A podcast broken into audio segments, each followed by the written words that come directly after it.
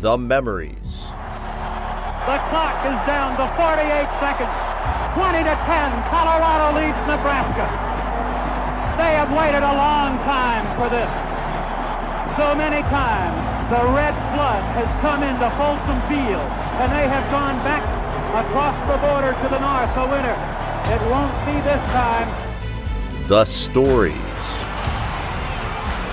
Prukop to the corner for Carrington, intercepted! Colorado got it! Witherspoon! With the biggest play in Colorado football for years! And now, as a supplement to over 40 years worth of CU football coverage in the CU at the Game archives, here is Stuart with his CU at the Game podcast.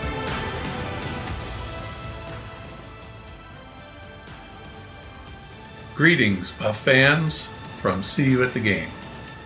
This is Stuart Whitehair, publisher and editor for the CU at the Game website, and now your host for the CU at the Game podcast.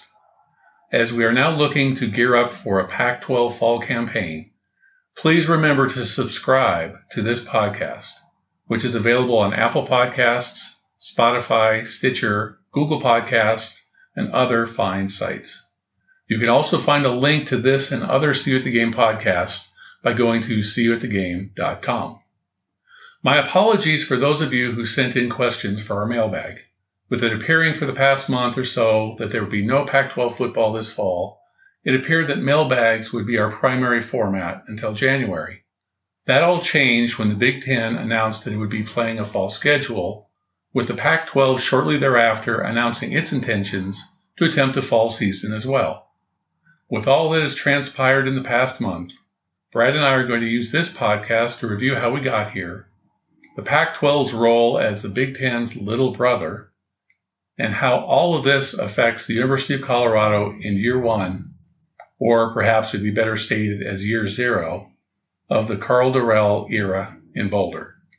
I hope you enjoy our discussion and will post your comments either as a review with your podcast host or on the CU at the Game website. It's going to be an interesting fall.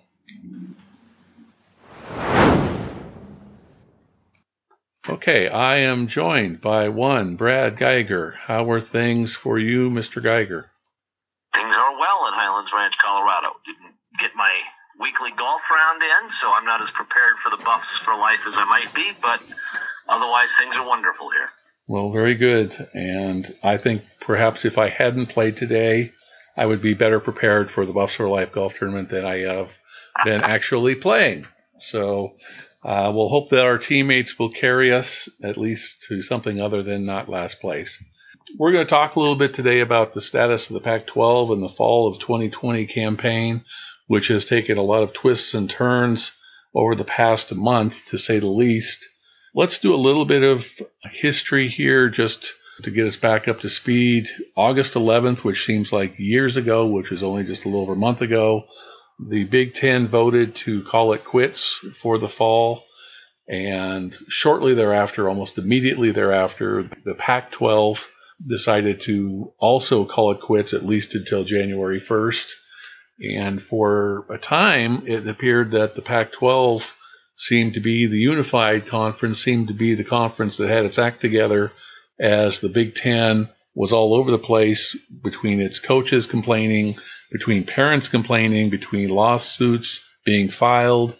Uh, it looked like the Big Ten was not handling the process as well as the Pac 12. Would you concur, at least for the month of August, how things went in the Big Ten and the Pac 12?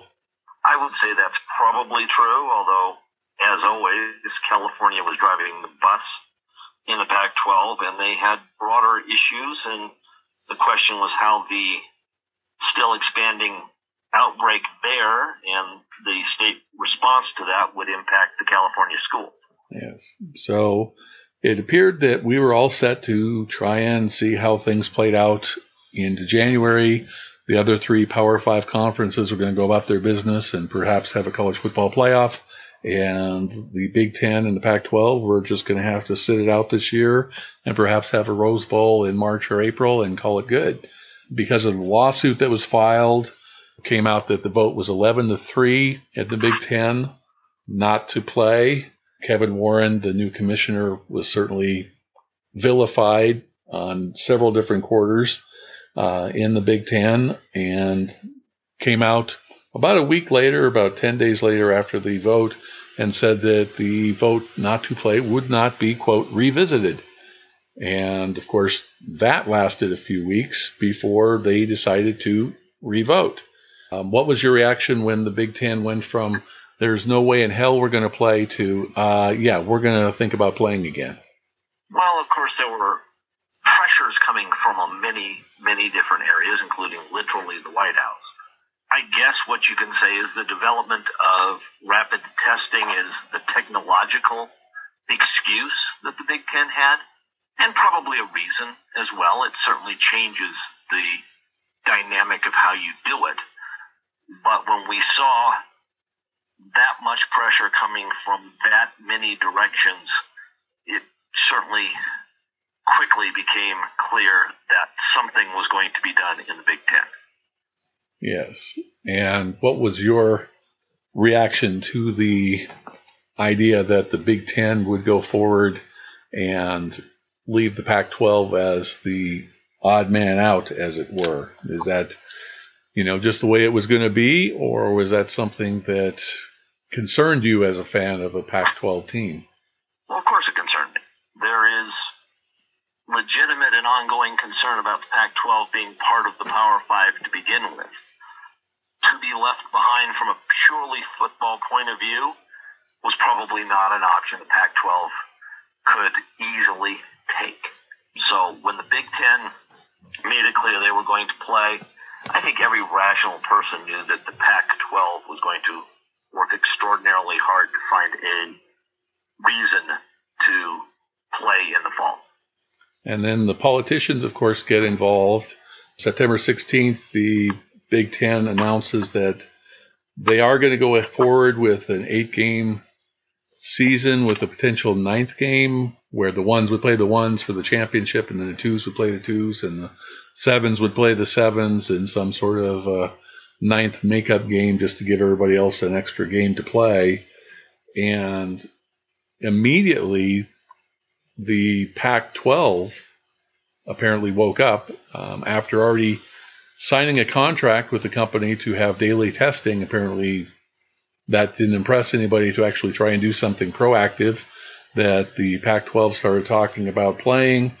Larry Scott said, Well, we'll do it as soon as local health officials and state health officials say it's okay to play, which of course prompted the governor of Oregon and the governor of California to say that's not our fault.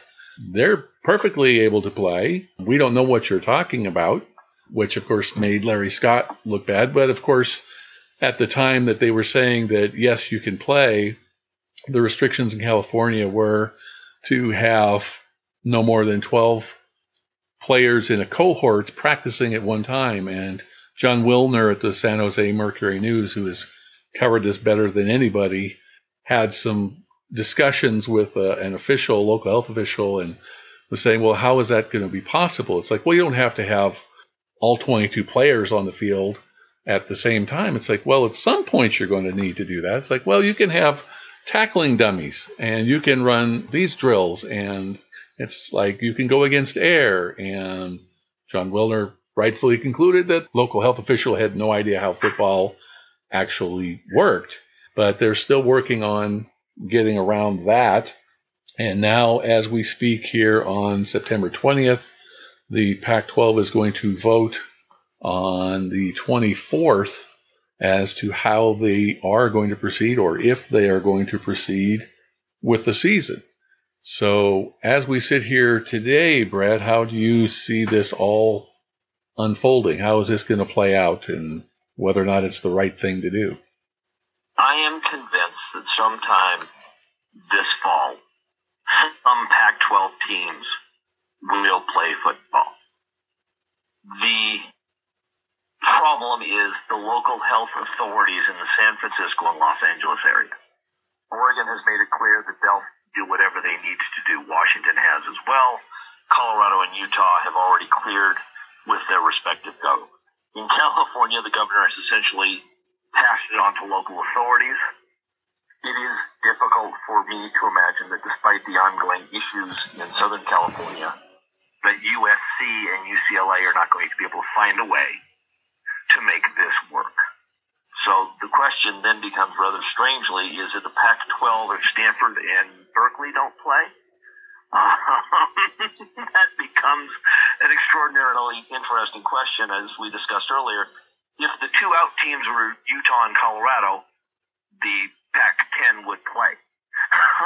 yes. But I, there is too much influence, too much money, too much demand. I suspect there will be, as a matter of fact, I am quite certain there will be games sometime this fall. And how many games would it take?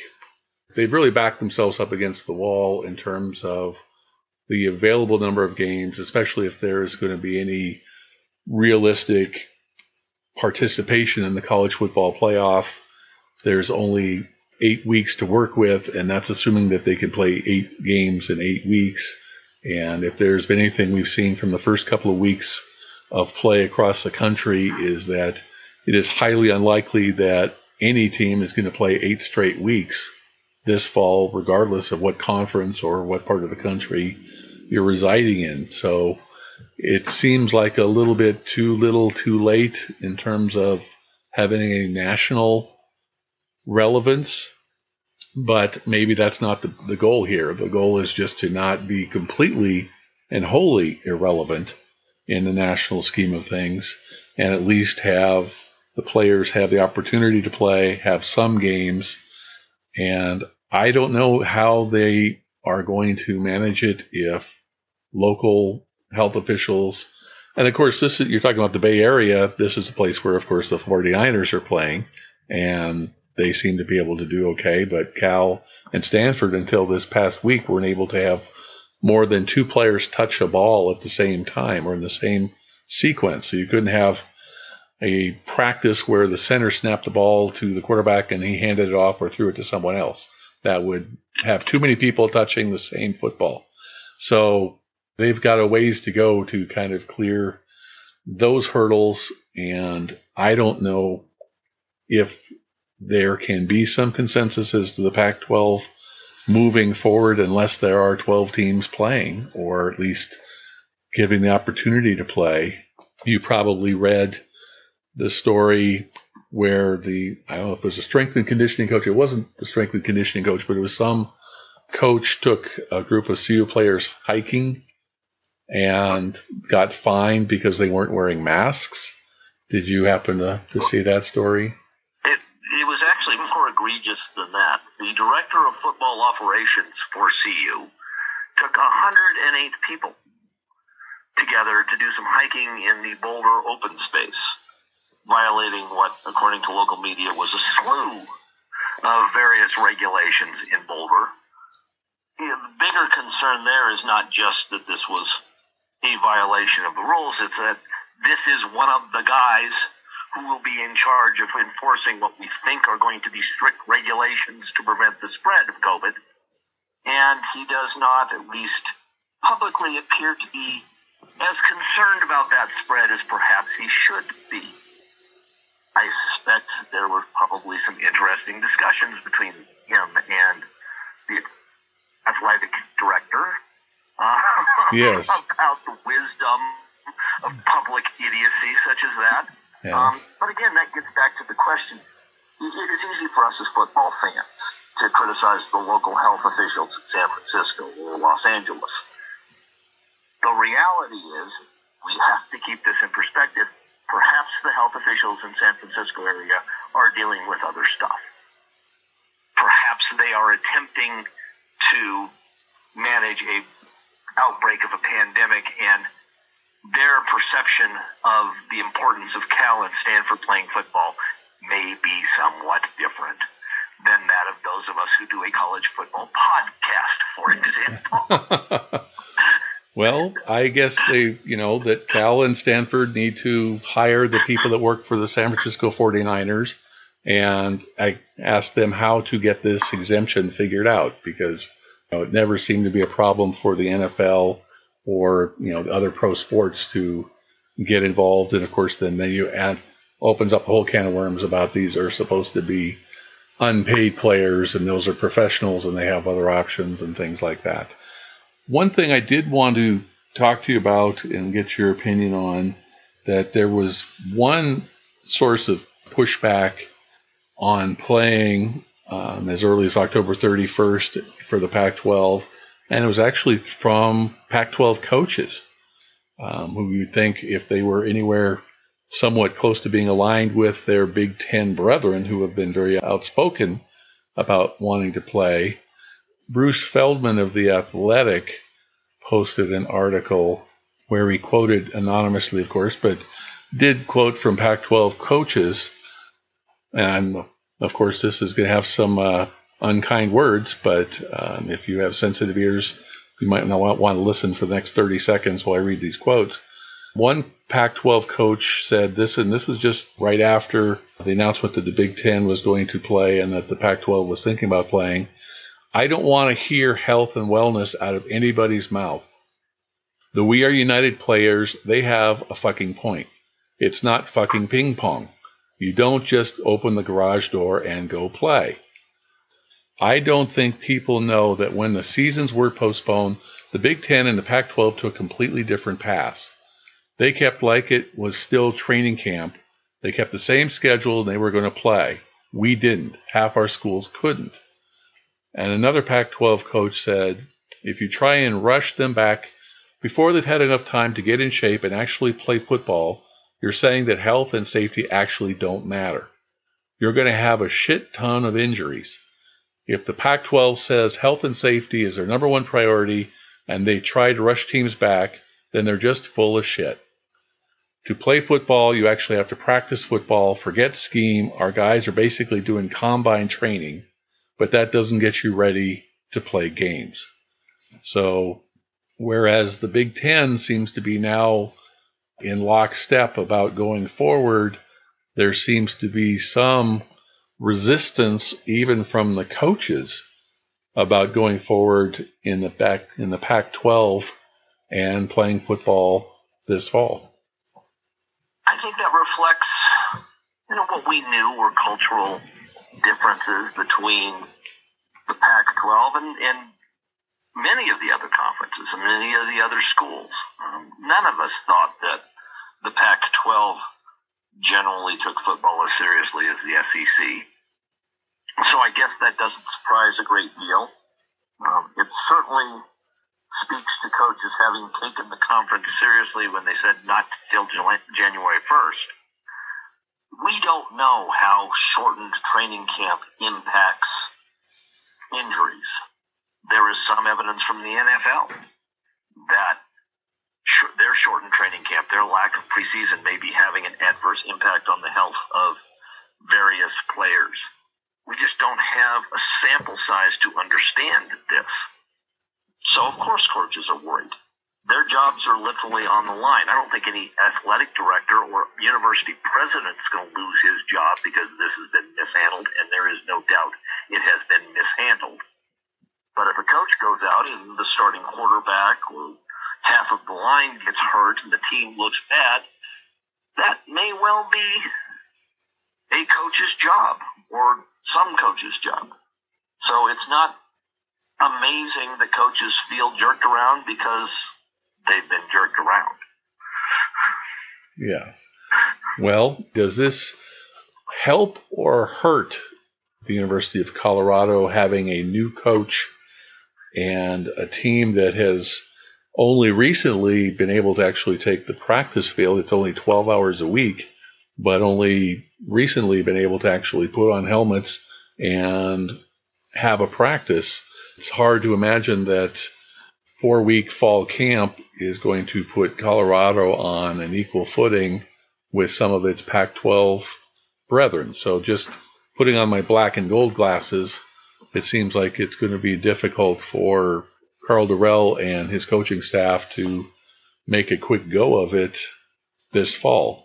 Perhaps with the other teams having some of their star players opt out, that will help level the playing field to a degree. I do find it interesting that there's some concern about some California schools perhaps not getting as many practices in what would be September, October fall camp, whereas nobody seems to mind the fact that Colorado had exactly zero practices for spring, whereas other teams in the Pac 12 had up to half of their spring practices. So, you know, when it's a level playing field again, it matters more if your team is in the Pacific time zone than, like you were saying, if it was Colorado or Utah that was particularly upside down in testing, they would have zero issue with going forward with a Pac 8 or a Pac 10 schedule and letting Colorado play three or four games and not really caring about the results. But when it's one of the Bay Area schools or one of the LA schools being in a position of having uh, a disadvantage going forward or playing fewer games, then all of a sudden it becomes a conference wide issue. Perhaps that's just my view of the world from black and gold colored glasses, but it seems to me that, uh, you know, if you're USC Trojans or you have a California base, then what happens to you matters more than what happens to other schools in the conference. And I can understand that position, and from a purely fairness issue, of course it's objectionable. Now, and I hate to say this, but we didn't expect the Buffs to compete anyway this year, right? We didn't have high expectations for Karl Dorrell. Lowering those expectations even farther doesn't hurt Karl. He was going to get next year anyway. He was going to get a couple of years anyway. We knew that this team probably was not ready to compete with the top of the Pac 12. So while I would, you know, like everything to be fair and right, playing football is better than not.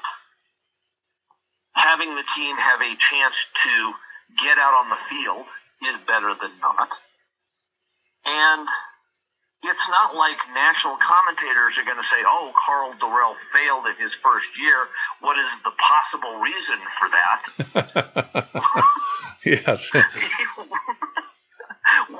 you know, how did Karl Dorrell let this talented squad go 0 6? Yes. Nope, that's never going to lead any story. Karl Dorrell has no had no few expectations going into this year, and literally none at this point. There is some amount of playing with house money at this point. So, Every win is amazing. Every loss is expected. That's not a fun position to be in as a, as a fan, but as a coach, yeah. A first year coach, not a terrible place to be. Uh, no, no lose situation. Literally a no lose situation. So, well, what do you suspect will be the end product? Will they be playing October 31st? Will they be playing November 7th? Will it just be six games with maybe five division opponents and one crossover game? Um, if you were a Pac 12 president, chancellor, decision maker, uh, what would you be voting for uh, going forward when the Pac 12 meets later this week to decide its fate? Well, I like to think I would have talked to my athletic director and my football coach. Um, my suspicion is that they will start November 7th, do an abbreviated, mostly division, probably six game tournament um, find a way, if there is an undefeated Pac 12 team, to allow Oregon SC to play one out of conference or one additional game, and then sit and complain if we don't get to play in whatever a college football playoff looks like. Um, I think there is enough money in the TV contract that they will find a way. Yeah, I think there's going to be some Pac 12 football. And yeah, whether it's a six game, seven game, whether or not, whatever their schedule turns out to be, whether or not they'll actually be able to follow through on that uh, is still to be determined in the future. But um, one last thing that has nothing to do with anything other than the fact that I got a kick out of it. The Big Ten did announce its schedule going forward. And Nebraska, who was one of the you know one of the three teams that voted to play and was loudest about wanting to play their first four games in the original 2020 schedule was Purdue, Central Michigan, South Dakota State, and Cincinnati, all at home. Now their first four games are at Ohio State, Wisconsin, at Northwestern, Penn State. So let that be a lesson to Nebraska fans. Be careful what you ask for, um, for you will surely get it. And uh, Scott Frost in year three, there are going to be expectations for the corn, and he may not be able to live up to them. They were talking about maybe going six and zero or seven and zero to start the season because it was going to be so easy in the non-conference in the first part of the Big Ten schedule, and now not so much. So good luck to the Cornhuskers as they try and work their way towards a winning record for a change. Yes, it will be fascinating to see how those players in the lawsuit really feel if they go to Columbus and get pasted 41 10. yes. So we'll let that be the, the last word. We will talk again soon, and if the Pac 12 devises a schedule for the University of Colorado, then we will get back together again and break it down. And once we have a fall camp schedule, then we can start talking about rosters and unit by unit de- developments, unit by unit battles, position battles. It'll be actual, it'll be fun to actually talk about football. So if that's what the Pac 12 decides to do, then we will be here to cover it. And I appreciate Brad for um, participating in the podcast. Thank you, sir. Always a pleasure. Take care, friend. Thank you for listening.